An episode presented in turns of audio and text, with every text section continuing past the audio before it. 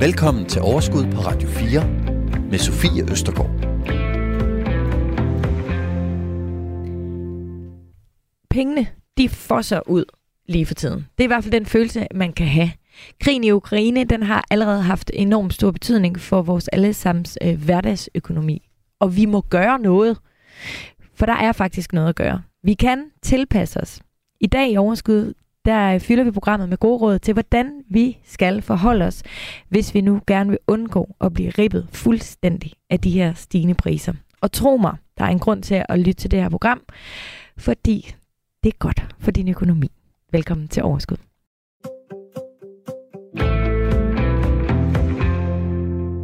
Ida Marie Mosby, velkommen til. Mange tak. Du er forbrugerøkonom fra Nordea. Og Camilla Jolene Poulsen, du er øh, privatøkonom fra PFA. Det er rigtigt. Mm. Velkommen til jer begge to. Tak for det. Tak. Det er utrolig dejligt at have jer her, og jeg håber, I er enige i det, jeg sagde. Fordi jeg tror rigtig mange lige nu, de bare... Det kan godt være, at vi som sådan ikke har mærket mærket det endnu, måske nogen. Altså, vi mærker det jo, når vi går i supermarkedet. Vi mærker det jo på vores regninger, men måske er det ikke så sindssygt, at vi endnu altså, har haft de store konsekvenser. Men det kommer det jo have, til at have på sigt, så hvis det er jo nu, vi skal rette ind, og der er noget at gøre. Er I ikke enige med mig i det? Meget enig. Meget enig, ja. Så godt. Øhm, øh, Ida, jeg vil gerne lige starte med dig. Øh, du holder jo øje med forbrugspriserne og danskernes privatøkonomi øh, til dagligt. Ja. Hvordan, hvordan gør du det? Jamen, øhm, det gør jeg på, på flere forskellige måder i virkeligheden. Øhm, først og fremmest så holder jeg selvfølgelig øje med de tal, der kommer alle mulige steder fra, blandt andet fra Danmarks Statistik, som jo viser, hvordan priserne stiger på forskellige varegrupper. Mm. Så laver jeg også mine egne undersøgelser. Det vil sige, jeg laver ligesom spørgeramme for de undersøgelser, så der er et analyseinstitut, der udfører det, øh, hvor jeg for eksempel spørger til, jamen, hvordan påvirker de her øh, prisstigninger din private økonomi? Øh, men det kan også være alle mulige andre forbrugerøkonomiske emner. Mm. Jeg ved, du er også interesseret i adfærdsøkonomi. Er det ikke rigtigt? Jo, meget. Ja. Øhm, jeg synes, det er et rigtig spændende felt. Øhm, adfærdsøkonomi, det er, det er det her med, at man kombinerer kan man sige, klassisk økonomisk teori, som typisk siger, at alle mennesker er rationelle, og jo mere information vi får, jo bedre er vi til at træffe beslutninger. Og så koblet med psykologien, som øh, jo beskriver mennesket meget mere nuanceret, må man sige, hvor vi har følelser, og vi kan være trætte, og vi kan være glade, og det påvirker vores valg og vores adfærd. Det kan det gøre ned i supermarkedet, men også i alle mulige andre situationer i livet. Så det synes jeg er meget spændende, ja. Tror du også, at det spiller ind på øh, den måde, vi ligesom agerer som forbrugere, altså med verden, som den er nu? Altså fordi jeg tror, jeg tror ikke, der er nogen, der ikke er påvirket af, af situationen, som den er. Altså også følelsesmæssigt. Og øh, altså jeg tror, at mange overvejer, skal man købe russiske varer, eller skal man, altså der må, det må være, altså uanset at situationen jo er øh, virkelig ulykkelig, så må det være meget interessant i, i dit job lige nu.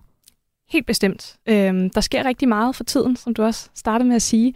Priserne stiger, og det kan være rigtig svært at finde ud af, jamen, hvad skal man gøre? Øh, hvordan indretter man sin økonomi efter det? Øhm, så for eksempel, når man går ned i supermarkedet, så er der nogle gode ting, man kan tænke over, og det er alt sammen sådan noget med, man kan, ligesom, kan, sige, man kan koble det op på adfærdsøkonomien, og hvor man kan se på, jamen, hvad er det, vi har af irrationelle handlinger, som vi måske kan styre en lille smule, fordi så kan der altså være en del penge at spare. Camilla, Camilla. Ja. Du har været her en del gange efterhånden. Vi er vant til at høre dig som repræsentant for Nykredit, men du har Mhm. skiftet til PFA. Nemlig. Har du fortsat den samme øh, stilling? Og...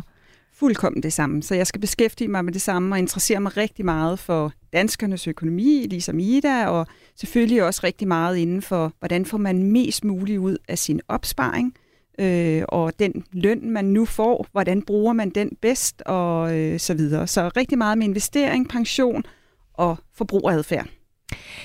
Jamen, øhm, der er jo ikke øh, nogen tvivl om, at vi har ramt fuldstændig plet ved at invitere jer to i dag. Så rigtig hjertelig velkommen til øh, Overskud. Tak for det.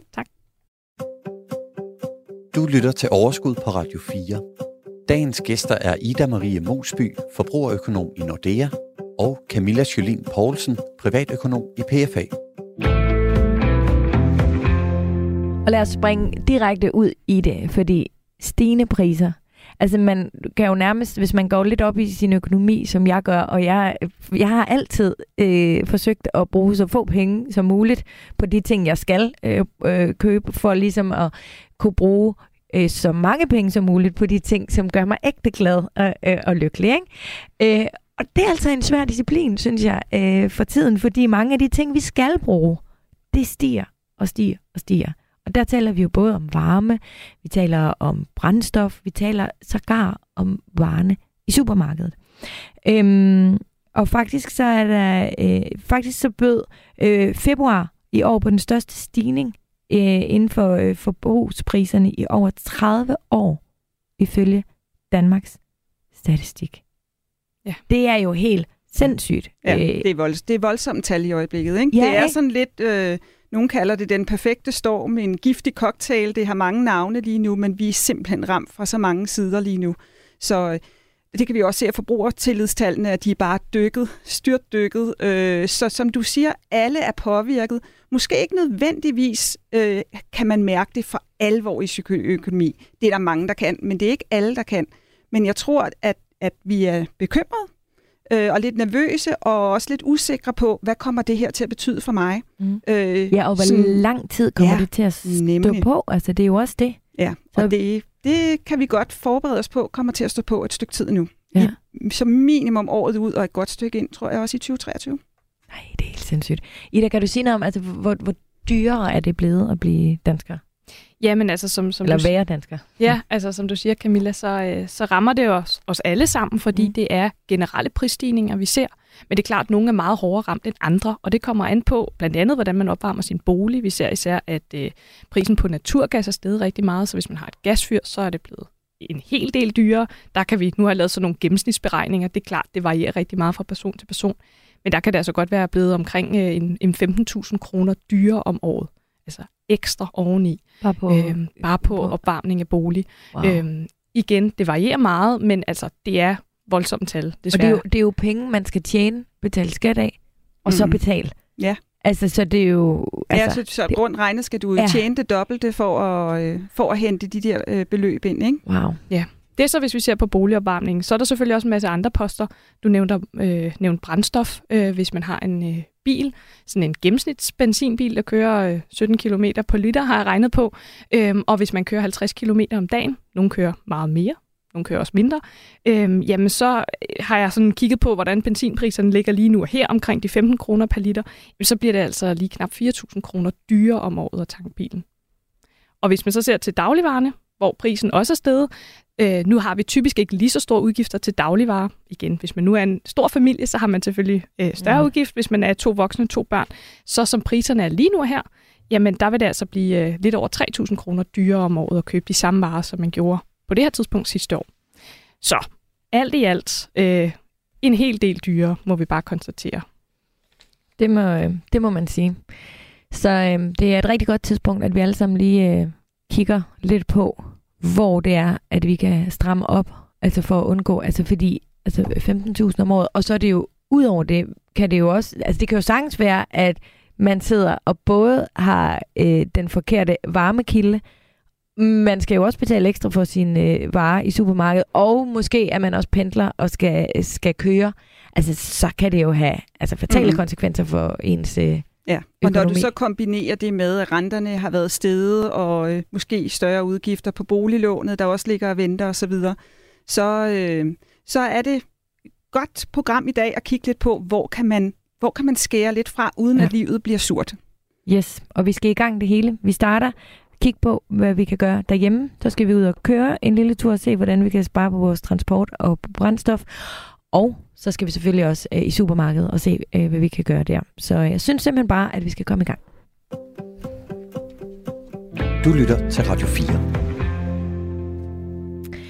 Vi starter øh, derhjemme, og, og når det så er sagt, så starter vi faktisk i vores Facebook-gruppe øh, Overskud Radio 4, hvor vi jo har en masse af vores lytter øh, samlet, og hvor alle vores lyttere er meget velkommen til at hoppe ind og være medlem. Der er rigtig mange gode fifs at hente.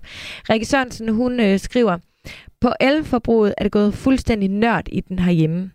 Jeg følger priserne på en app og beslutter derfra, hvornår jeg skal vaske, bage osv. Det er bedst, når det blæser. Vi har desuden kørt en øh, sluk lyset kampagne herhjemme, hvilket har medført en betydelig nedgang i forbruget. Og Mia Sommer, hun skriver, og jeg, altså, vi har, jeg sagde det lige ved underlige lytter, det er sådan nogle gode, konkrete, øh, og tenderende til nørdede råd, men det er jo det, der er det fede, øh, at, at, øh, at man jo kan nørde det lidt, og så faktisk gøre en forskel. Mia, hun skriver, at vi har slukket for varmen. Den er kun tændt på badeværelset. Så skriver hun, der er sat tid på teenagerne, når de bader. Desværre er vi i et lejlighedskompleks, hvor der er regler for tid øh, for tider af brug af hårde hvidevarer, fordi jeg vil gerne kunne vaske efter elprisen. Jeg slukker mest muligt lys om aftenen, og så tænder jeg et lys øh, i stedet for. Er de ikke geniale? Jo, jo, jo, og meget konkrete og virkelig også øh, ud i nogle detaljer. Altså, øh, det er ret fedt, og det der med, at man prøver at eksperimentere og se, hvor meget kan det rent faktisk rykke. Det der med bare at skrue nu er det måske lidt voldsomt at skrue helt ned for varmen, men i hvert fald bare skrue lidt ned for varmen. Jeg har personligt i hvert fald gået alle vores termostater igennem derhjemme, og lige skruet 5 grader længere ned, og sagt til min teenage-søn, der synes, det er en menneskeret at kunne sidde foran computeren i shorts og t-shirt, og sige, den går ikke. Du tager en bluse og et par lange bukser på, ligesom alle os andre. Ja. Så, øh, så, så jeg kan også høre mig selv, ligesom øh, de, de gode lytter her, Altså, man finder tilbage til nogle af de gode råd, der hedder sluk lyset efter dig, øh, tag en ekstra trøje på, hvis det er lidt køligt. Øh, ja, man men, kommer langt med de ting. Men der vil helt sikkert også være nogen, der sidder og tænker, det kan overhovedet ikke. Altså, kan det betale sig? Rykker det noget? Ja. ja. Og det gør det faktisk. Det rykker. Altså, der er jo lavet undersøgelser, der hedder bare det at skrue en grad ned øh, kan rent faktisk gøre en forskel, og i særligt i disse tider, hvor øh, prisen er så høj, som Ida var lige var inde på.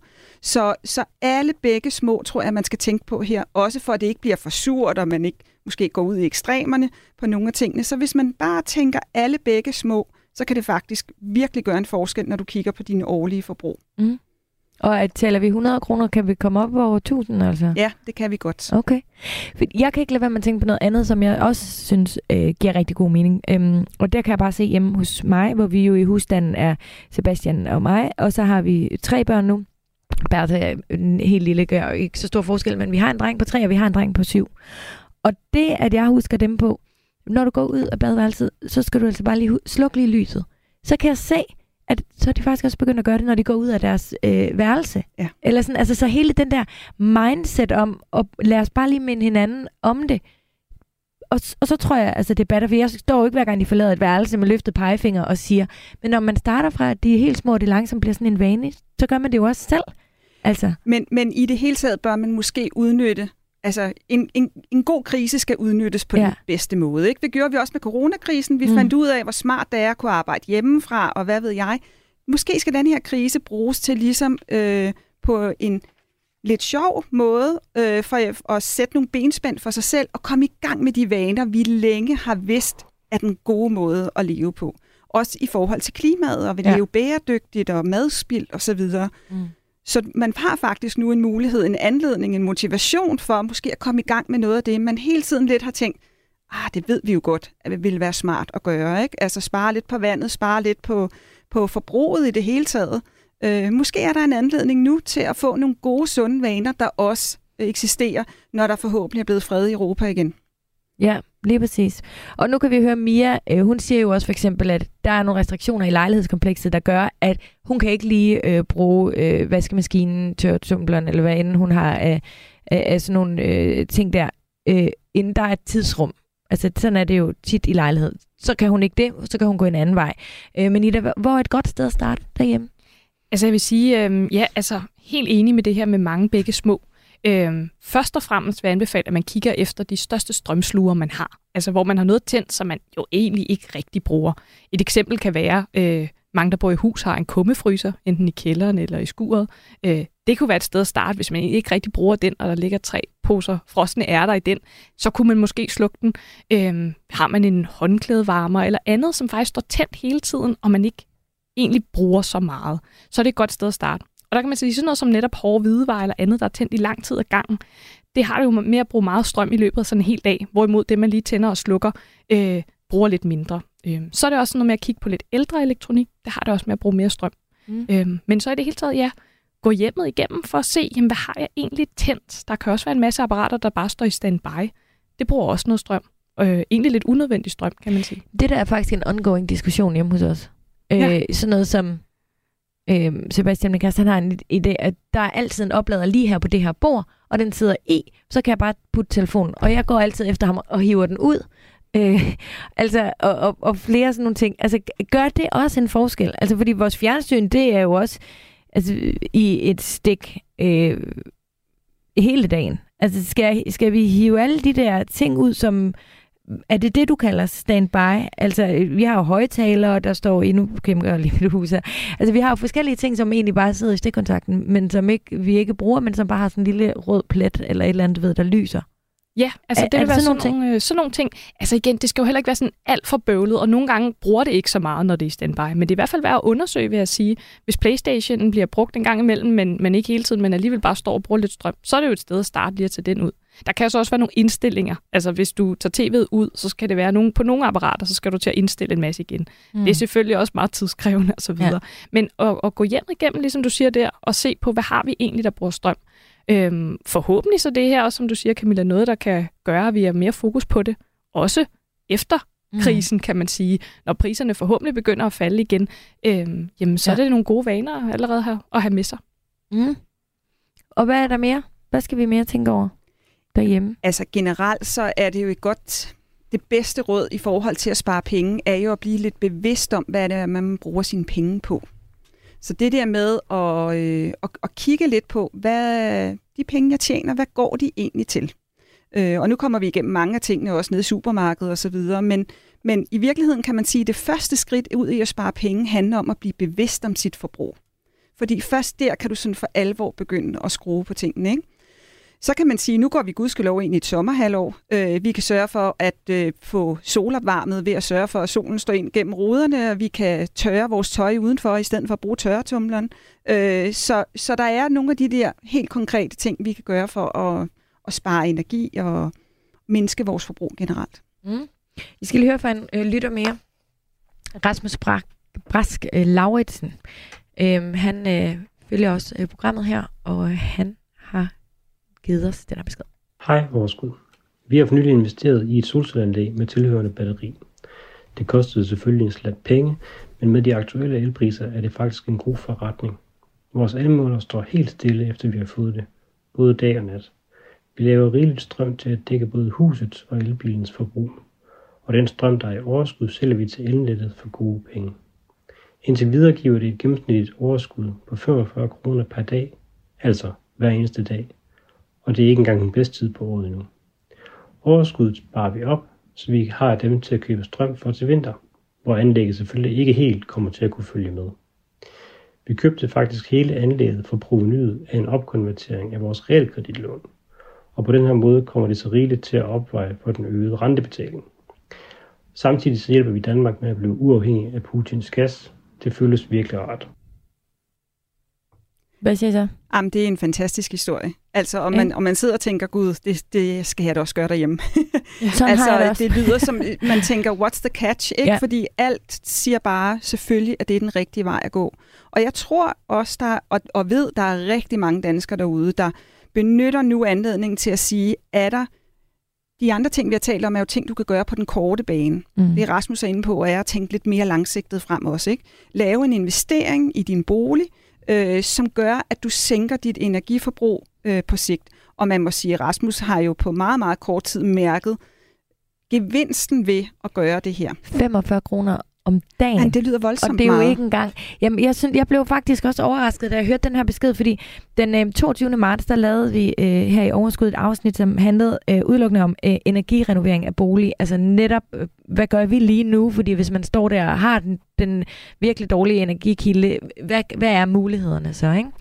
Og der vendte vi sådan lige kort det der med solceller, og der var det sådan lidt, ah, det er måske ikke lige noget for alle og sådan noget.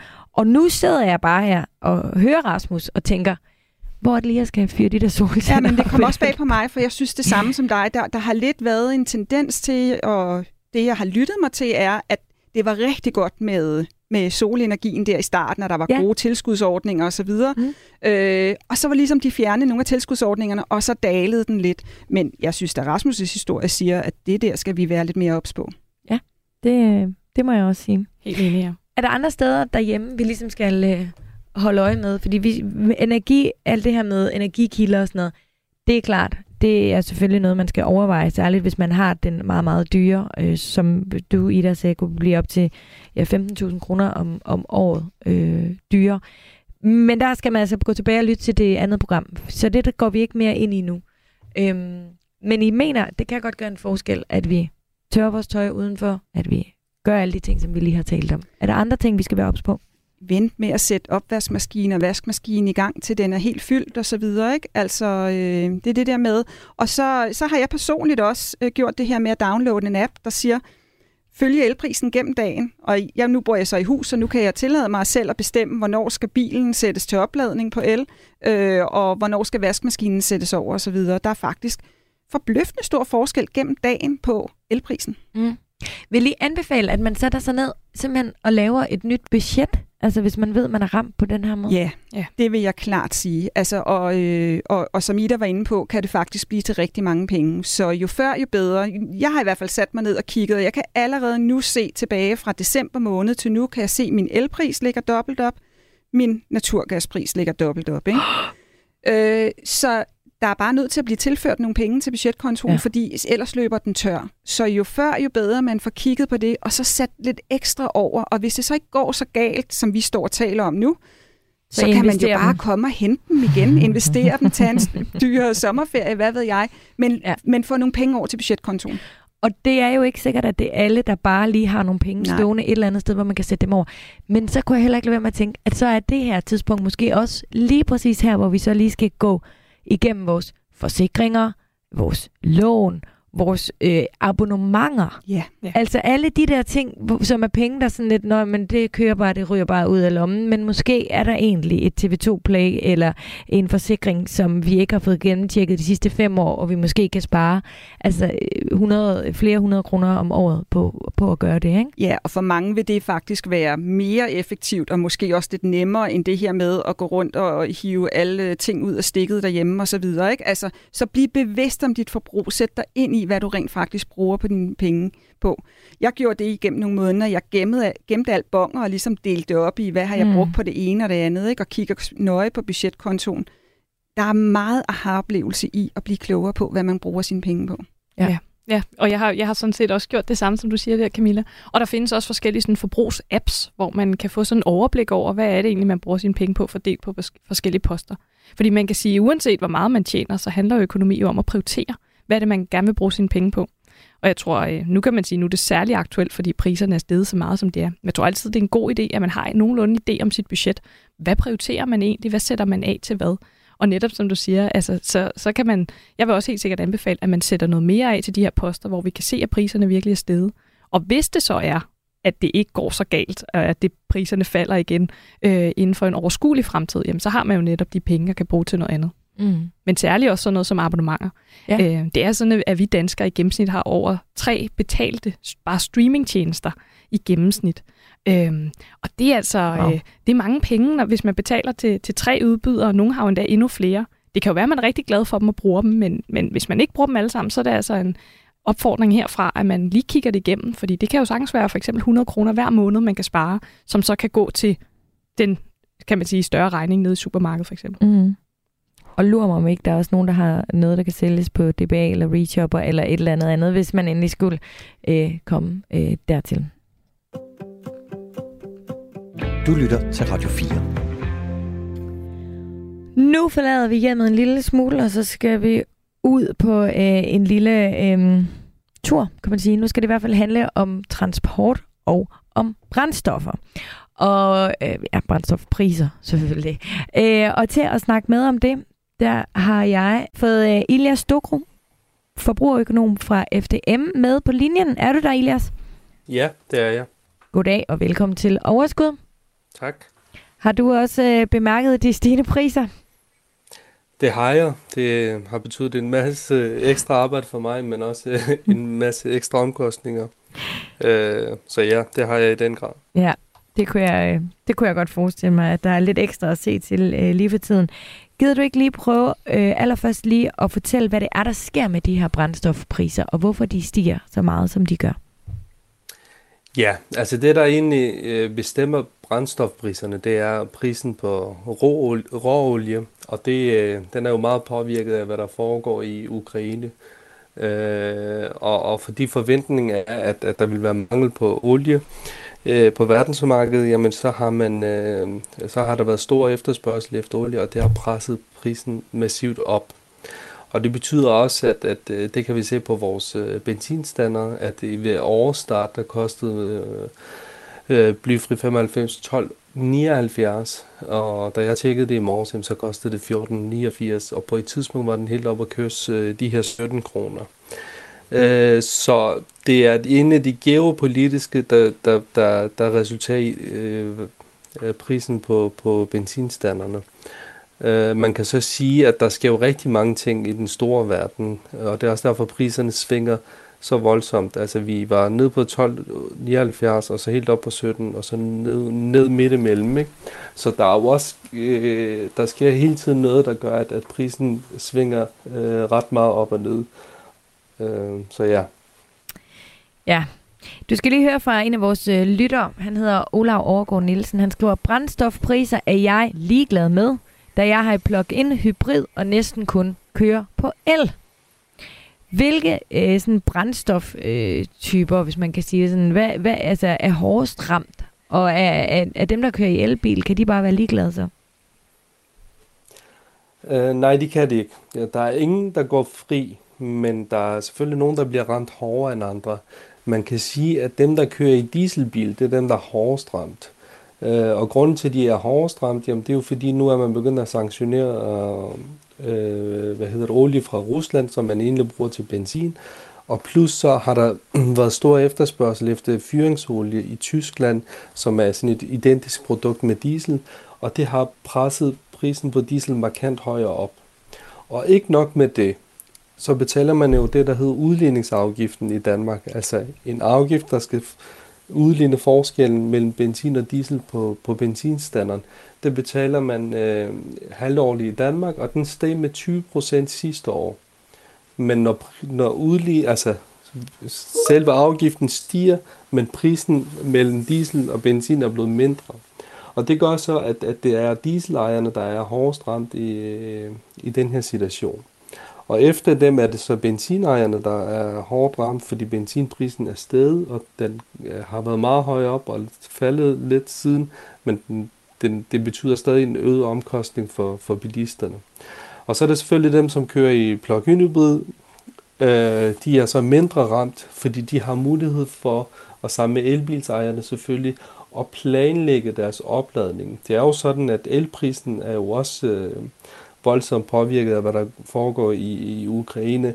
Men det, der er med el, det er, at øh, hvis du har 24 timer i døgnet, jamen, så har du 24 forskellige priser på el. Og hvis du har mulighed for at lade dig hjem, jamen, så kan du øh, finde et, altså kigge fremad de næste 24 timer og finde det rigtige tidspunkt at lade på. Og prisen på el, den svinger så endnu mere voldsomt. Altså på den samme dag, dag kan elen koste helt ned til 1,64 kroner per kilowatt-time, og så helt op til 8 kroner per wow. kilowatt-time. Så, men hvis du rammer det billigste tidspunkt, så er du mindre sårbar over for det. Men hvis du har en elbil eller en plug-in hybrid, så er anbefaling herfra, det er, at du skal, du skal planlægge ja. din opladning. Du så taler er du i hvert fald mindre ramt, ikke? Jo, Elias, du taler om en uh, udligningsafgift. Det har jeg aldrig hørt om før. Er det mig som forbruger? Altså det er lagt oven i min benzinpris, eller hvad? Nej, det er kun, hvis du har en dieselbil. Okay. Hvis du har en dieselbil, så Fordi den du forurener mere. Er det det? Nej, nej, det er det faktisk ikke. Jo, altså du betaler jo en masse afgifter i din dieselpris, øh, også på grund af forurening. Mm. Det er mm. noget andet. Men fordi dieselprisen i Danmark er lavere end benzinprisen, okay. øh, og det har man jo sagt, at det er på grund af erhvervslivet, og så skal de private, de skal så betale den forskel, der er på, på benzinstanderen, de skal de betale sammen med deres ejerafgift øh, to gange om året. Okay. Og det er så den pris, der steg med 20% sidste år. Og ja, grunden okay. til, at det hedder udligningsafgiften, det er for at udligne den forskel. Det, det giver mening. Vil du sige, at det, er, at det er nu, der er det rigtige tidspunkt at skifte benzin- eller dieselbilen ud med en elbil? Hvis vi ser på det økonomisk. Ja, altså Ja, øh, hvis man, hvis man øh, står over for at skifte en bil, og, og man, man øh, skal købe en bil i en elbilsklasse, det vil sige, at man skal købe en bil til omkring 2-300 og derop efter, så er elbilen en kraftig overvejelse værd. Øh, vores beregninger viser, at, at hvis man er ude i byen for at købe en, øh, en benzinbil til ca. 275.000, så kan man lige så godt købe en elbil til 350.000.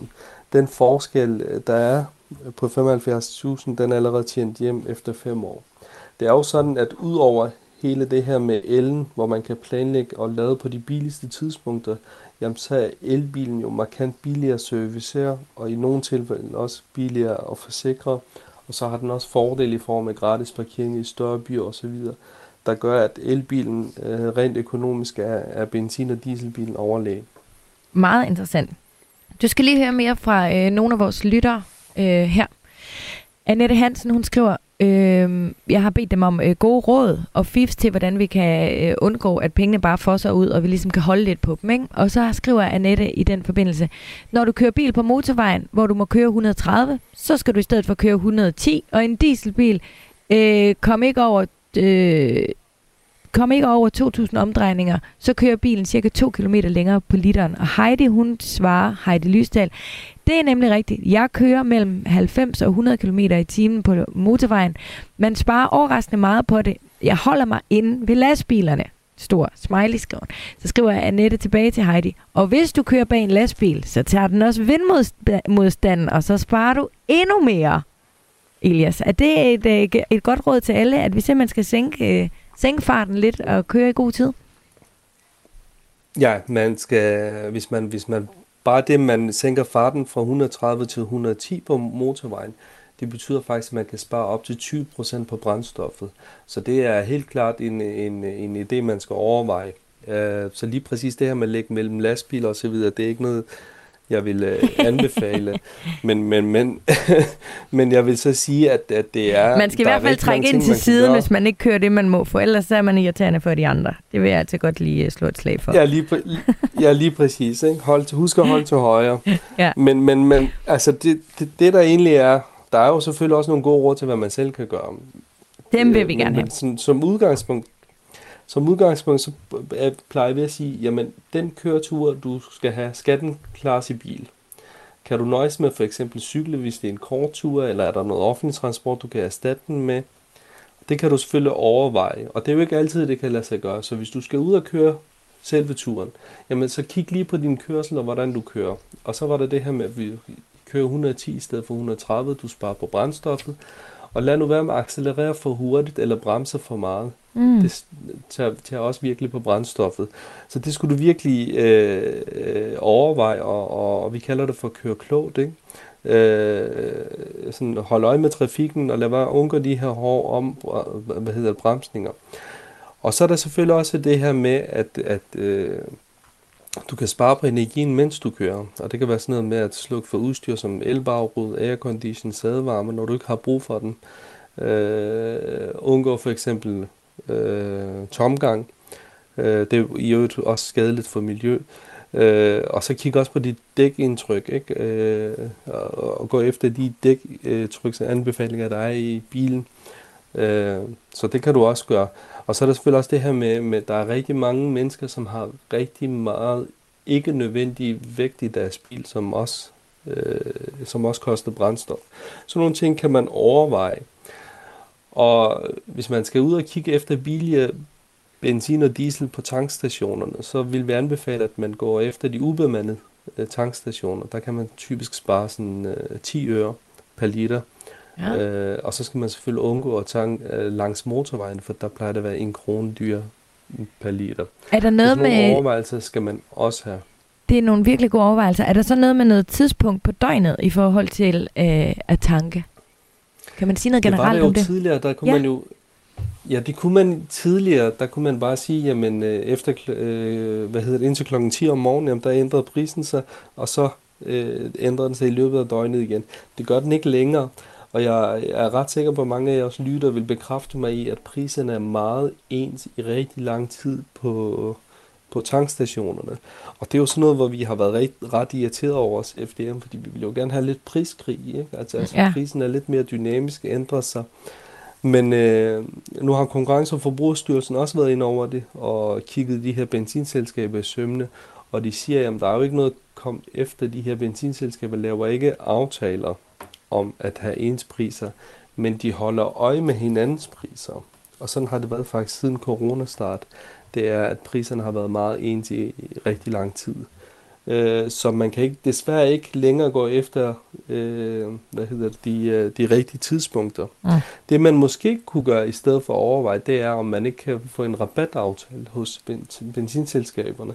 Altså er man øh, kun hos, øh, undskyld, er man medlem hos FDM, jamen, så kan man få 25 rabat for eksempel. Og så er der selvfølgelig også nogle øh, forbrugsforeninger, som man også kan overveje at være medlem af. Så på den måde kan man også gøre lidt ekstra. Regner I hos øh, FDM med, at øh, priserne de kommer til at stige øh, endnu mere? Det er et øh, rigtig godt spørgsmål. Jeg vil jeg du må gerne bare sige nej. Tør spå om, om, alle sammen glade. om fremtiden, men, men jeg har en uh, dårlig nyhed, og det er, at uh. jeg tror ikke, vi skal regne med, at priserne kommer længere ned. Uh, de kommer i hvert fald ikke markant mere ned. Vi kommer ikke til at, at se de der 11-12 kroner uh, forløbig. Og det er, fordi de jo igen de geopolitiske. Ikke? Altså, det er meget usikkert, hvad der kommer til at ske mellem Ukraine og Rusland men det er jo også meget usikkert, øh, hvordan de olieproducerende lande, øh, hvordan deres strategi kommer til at være i fremtiden. Det er jo sådan, at, at hvis de skruer op for produktionshanerne, jamen, så vil prisen på olie komme ned, men de er jo også interesseret i høj pris på olie, fordi de netop har haft en coronaperiode, hvor der har været meget lav øh, pris på olie. Så der er rigtig mange ting i den store verden, der kommer til at være afgørende her. Men desværre er min bekymring, at, at vi at vi kommer ikke til at se øh, de priser, som vi har set øh, under corona igen. Ja, jeg ville, øh, ligesom mange andre, øh, have ønsket, at du havde svaret noget andet på mit sidste spørgsmål. Men det skal ikke lave om på, at øh, det var øh, rigtig skønt at have dig med igennem, og nogle virkelig øh, brugbare øh, fifs. Så øh, Ilias øh, Dokri fra øh, FDM, tusind tak skal du have, fordi du ville være med. Selv tak. Ha' det godt. Du lytter til Radio 4. Ja, Camilla ja. og Ida. Det ser lidt sort ud. Sådan for... Ja, men jeg synes at han havde nogle gode, altså, ja, så der var han. ting, man vidste, men, ja. det, men jeg stod der lige og noterede lidt, han havde der også nogle gode fif, jeg ikke kendte til. Altså, ja. så, øh, så igen er der jo noget, man kan gøre. Og, og udover det, han var inde på, så tænkte jeg, at man kan jo også øh, holde fast i sine to ugenlige hjemmearbejdsdage, så man ikke skal ud i trafikken. Øh, og så kan man jo nogle gange høre kollegaerne, om øh, der bor tæt ved, om de man skal køre sammen. Mm. Så kan man jo hygge sig lidt undervejs, holde et lille uformelt møde, hvad ved jeg, og så er det jo halv pris. Måske kan man oven i købet også drikke rejsetiden fra i arbejdstiden, hjem, hvis man taler om ja, noget, man kan tænke der er meget på mange ting. vigtigt arbejdsmæssigt. Ja, ja altså øhm, alt det, vi øh, hører af forudsigelser, underbygger jo bare øh, vigtigheden af det her program. Og nu øh, hopper vi i supermarkedet, fordi der kan altså små, altså der kan øre og kroner jo til sidst faktisk også gøre en, øh, en stor øh, forskel. Øhm, og jeg har også spurgt øh, vores lytter ind på vores Facebook-gruppe, om de sådan har mærket at den her, den her forskel. Og det har de. Luna øh, skriver for eksempel, da vi handler en gang om ugen, så kan vi se på vores kvitteringer, at vi handler for 1-200 kroner mere, end vi gjorde i november, for præcis de samme varer. Det er altså... Ja, det kan også mærkes. Ja. Det kan altså mærkes. Har I nogle tal på, hvor, altså, hvor, hvor, hvor meget er det dyre, blevet dyre for os? Altså... Ja, altså man kan sige, øh, de nyeste tal fra Danmarks Statistik, der viser det, at øh, fødevarepriserne øh, de er steget med 5,7 procent øh, det seneste år. Mm. Øh, men der er meget, der tyder på, at prisen kommer til at stige endnu mere desværre nede i dagligvarerbutikkerne.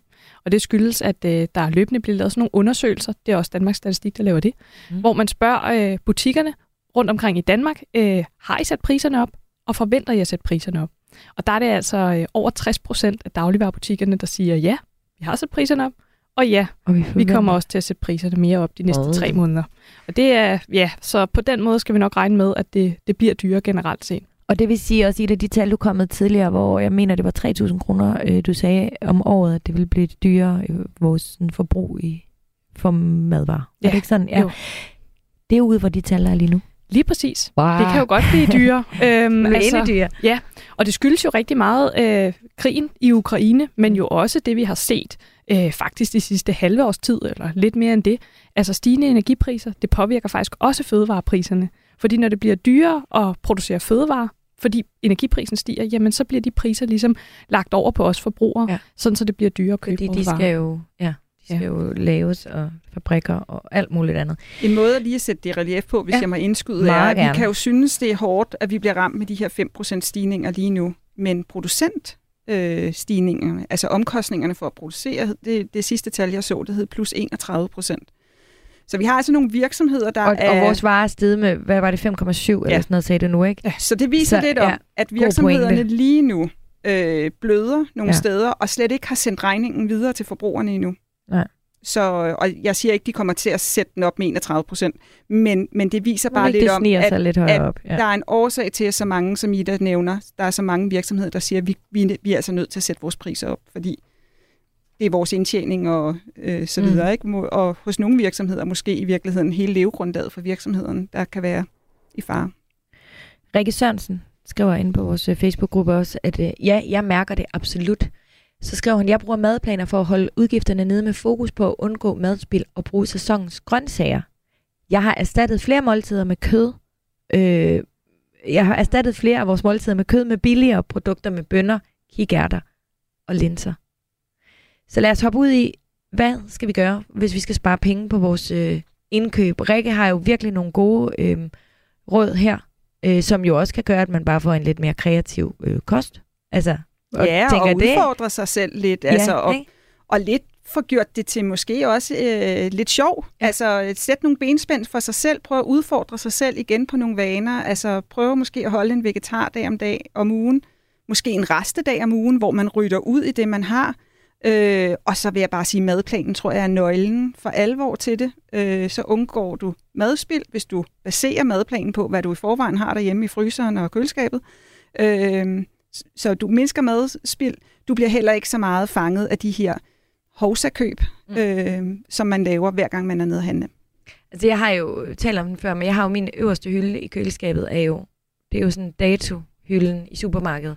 Der står alt, øh, altså lige nu står der, tror jeg, en, en halv øh, øh, fløde, og der står altså, så, øh, pasta fra i går og sådan noget. Og så kigger jeg derind, og så laver jeg noget ud for det, og jeg kan love jer for, at jeg har lavet nogle virkelig nederen måltider, hvor min familie har siddet og kigget på mig med øjne og tænkt, virkelig mor. Øhm, men jeg er blevet bare bedre og bedre og bedre til at være kreativ og til at finde på og vide også, der, der, er, jo, der er jo lækre rester. Altså noget, man nærmest Mhm. sådan står og siger, I behøver ikke spise alt det, det her, for jeg vil gerne bruge det til i morgen til noget andet. Ikke?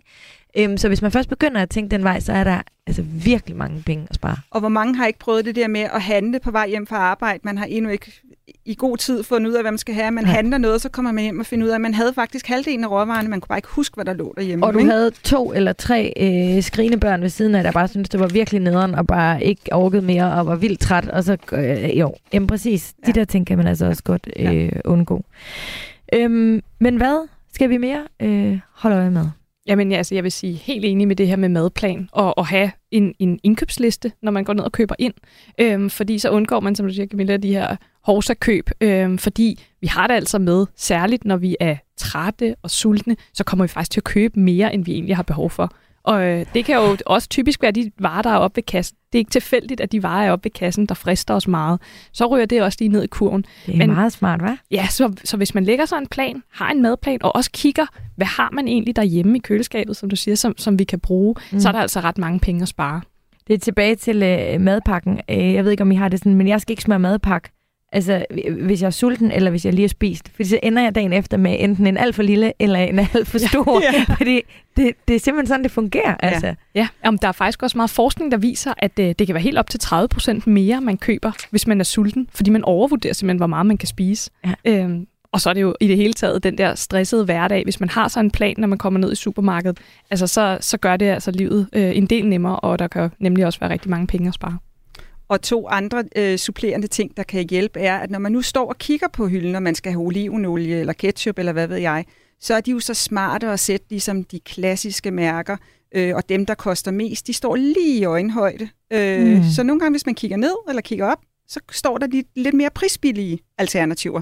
Så måske skulle man også udnytte øh, muligheden nu for at sige, skulle jeg prøve et andet ketchupmærke? Øh, og hvis man synes, det smager forfærdeligt, så går man jo bare tilbage til den, man kendte, men nogen bliver jo overrasket.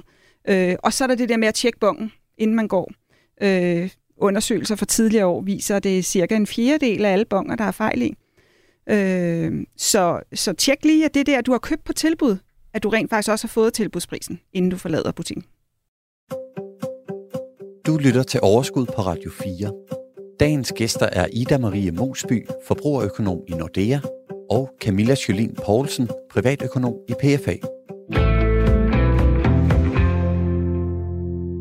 Marianne Gregersen, som også er en af vores fremragende lytter, hun skriver, øhm, at hun er blevet meget mere opmærksom på tilbud. Det tror jeg altså også er en ting, man, ser, man godt kan kigge ind i, fordi det er klart, som øh, vi hørte Rikke, hun skriver, øhm, at, øh, at kød, altså der, der, er jo, der er jo varer, som bare koster mere sammenlignet med andre varer. Men hvis man nu ikke, altså, og det er jo så med madplaner, altså, der kan man måske, jeg ved ikke, om man kan tage øh, tilbudsavisen en uge, og så ligesom se, det kan man måske godt gøre. Men hvis man er sådan en, en lille smule mere øh, øh, open-minded, altså for, for at gå i en ny retning, hvis man for eksempel kommer ned i sit supermarked og finder ud af, at øh, broccoli er mega meget på tilbud, eller øh, kyllingen, eller et eller andet andet, at man så, selvom man havde tænkt, man skulle lave boller i kaj, så kan man måske øh, øh, lave en eller anden øh, lækker øh, kyllingesalat, hvor kyllingen så kan strække til flere, eller, og, og så putte noget broccoli i os. Altså, tror I ikke også, at der er øh, jo, jeg må bare sige, at, at erfaringen viser, at vi er ikke super kreative og kan huske opskrifter, når vi står dernede. Så jeg tror, at tricket er at lave madplanen på det tidspunkt, hvor tilbudsaviserne er kommet. Mm. Og så gå lige over igen og åbne fryser og køleskab og se, hvad har vi. Og så måske lægge øh, en madplan, der er inspireret af det, der kommer på tilbud. Ja. Ja. Det kunne være en måde at kombinere alle tingene på, ikke? Mm. Helt enig. Så kan man kigge på, øh, altså når der så er tilbud, så er det jo typisk også, fordi man så kan købe en større mængde øh, til en billigere pris. Øh, så kan man jo tænke over netop, kan man købe lidt ekstra, så kan man måske fryse det ned eller gemme det, så det også kan bruges i retten næste dag. Så på den måde tænk på, hvor meget man kan strække de der fødevarer. Og så som vi hører med de her gode eksempler, tænk over netop sådan noget som kød af steget meget pris, men det er også i det hele taget dyrere end mange andre, andre alternativer. Så tænk over, om man kan skifte nogle af de der ingredienser ud, Øhm, og så vil jeg også anbefale, at man holder, holder meget øje med kiloprisen, fordi det har det med at snyde, når man kigger på en pris på varen. Det, det store tal, der står, det er, hvad koster varen, men, men i virkeligheden er det endnu mere interessant ofte at holde øje med kiloprisen, fordi så bliver det nemmere at sammenligne, hvad koster det egentlig, når vi også tager mængden i betragtning. Ja, jeg har også sådan et øh, system i min fryser, som er totalt lavpraktisk og åndssvagt, og som jeg har talt om utrolig mange gange. Men skriv ned, hvad du ligger i din fryser.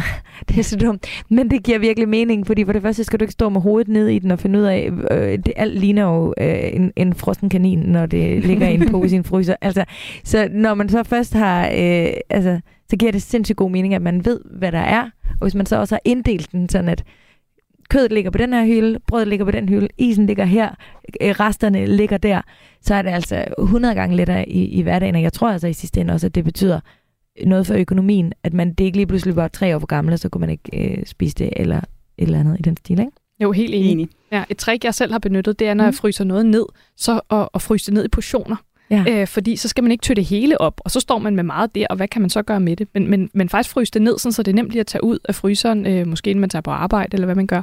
Øh, så, det, så det er lidt nemmere, så det er lidt mere klar. Ja, helt klart.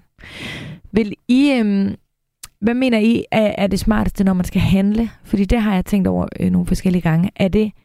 Øhm, altså, skal man sidde derhjemme og handle netagtigt? Eller altså, hvordan er vores forbrugsvaner? Fordi jeg forestiller mig bare, du taler om det lige før, Ida, når man kommer op til kassen, så ligger der bare altid den der lækre chokolade, eller et eller andet, som man bare virkelig, altså nærmest ikke øh, kan finde argumenter for, at man ikke har fortjent. Altså, øhm, hvorimod hvis jeg føler bare, når jeg sidder på nettet og handler, så har jeg ikke helt den samme im, impuls, tendens. Plus at jeg, når jeg sidder på nettet, så kan jeg gå ud og kigge i mit skab, om jeg havde mere øh, pasta og hvor meget jeg manglede. Hvor nede i, der kan man godt blive sådan, Nå, jeg, jeg kan simpelthen ikke huske, om jeg har det, så jeg køber bare lige en, en mere ekstra. Ja. Ved, ved I noget om vores tendenser der, og om det måske er smartest at samle indkøb derhjemme, i stedet for at gå ud og handle flere gange om ugen? Altså, vi så særligt under corona, hvor øh, rigtig meget lukket ned. Supermarkedet han er godt nok stadig åben, men hvor at, at flere og flere begyndte at, at købe varer over nettet. Så det er helt sikkert en, en stigning, og, øh, og, og som kan man sige, var ved. Øh, der er selvfølgelig mange, der er vendt tilbage til de fysiske butikker, men, men øh, nethandlen er bare steget ret meget, må vi sige, på det seneste.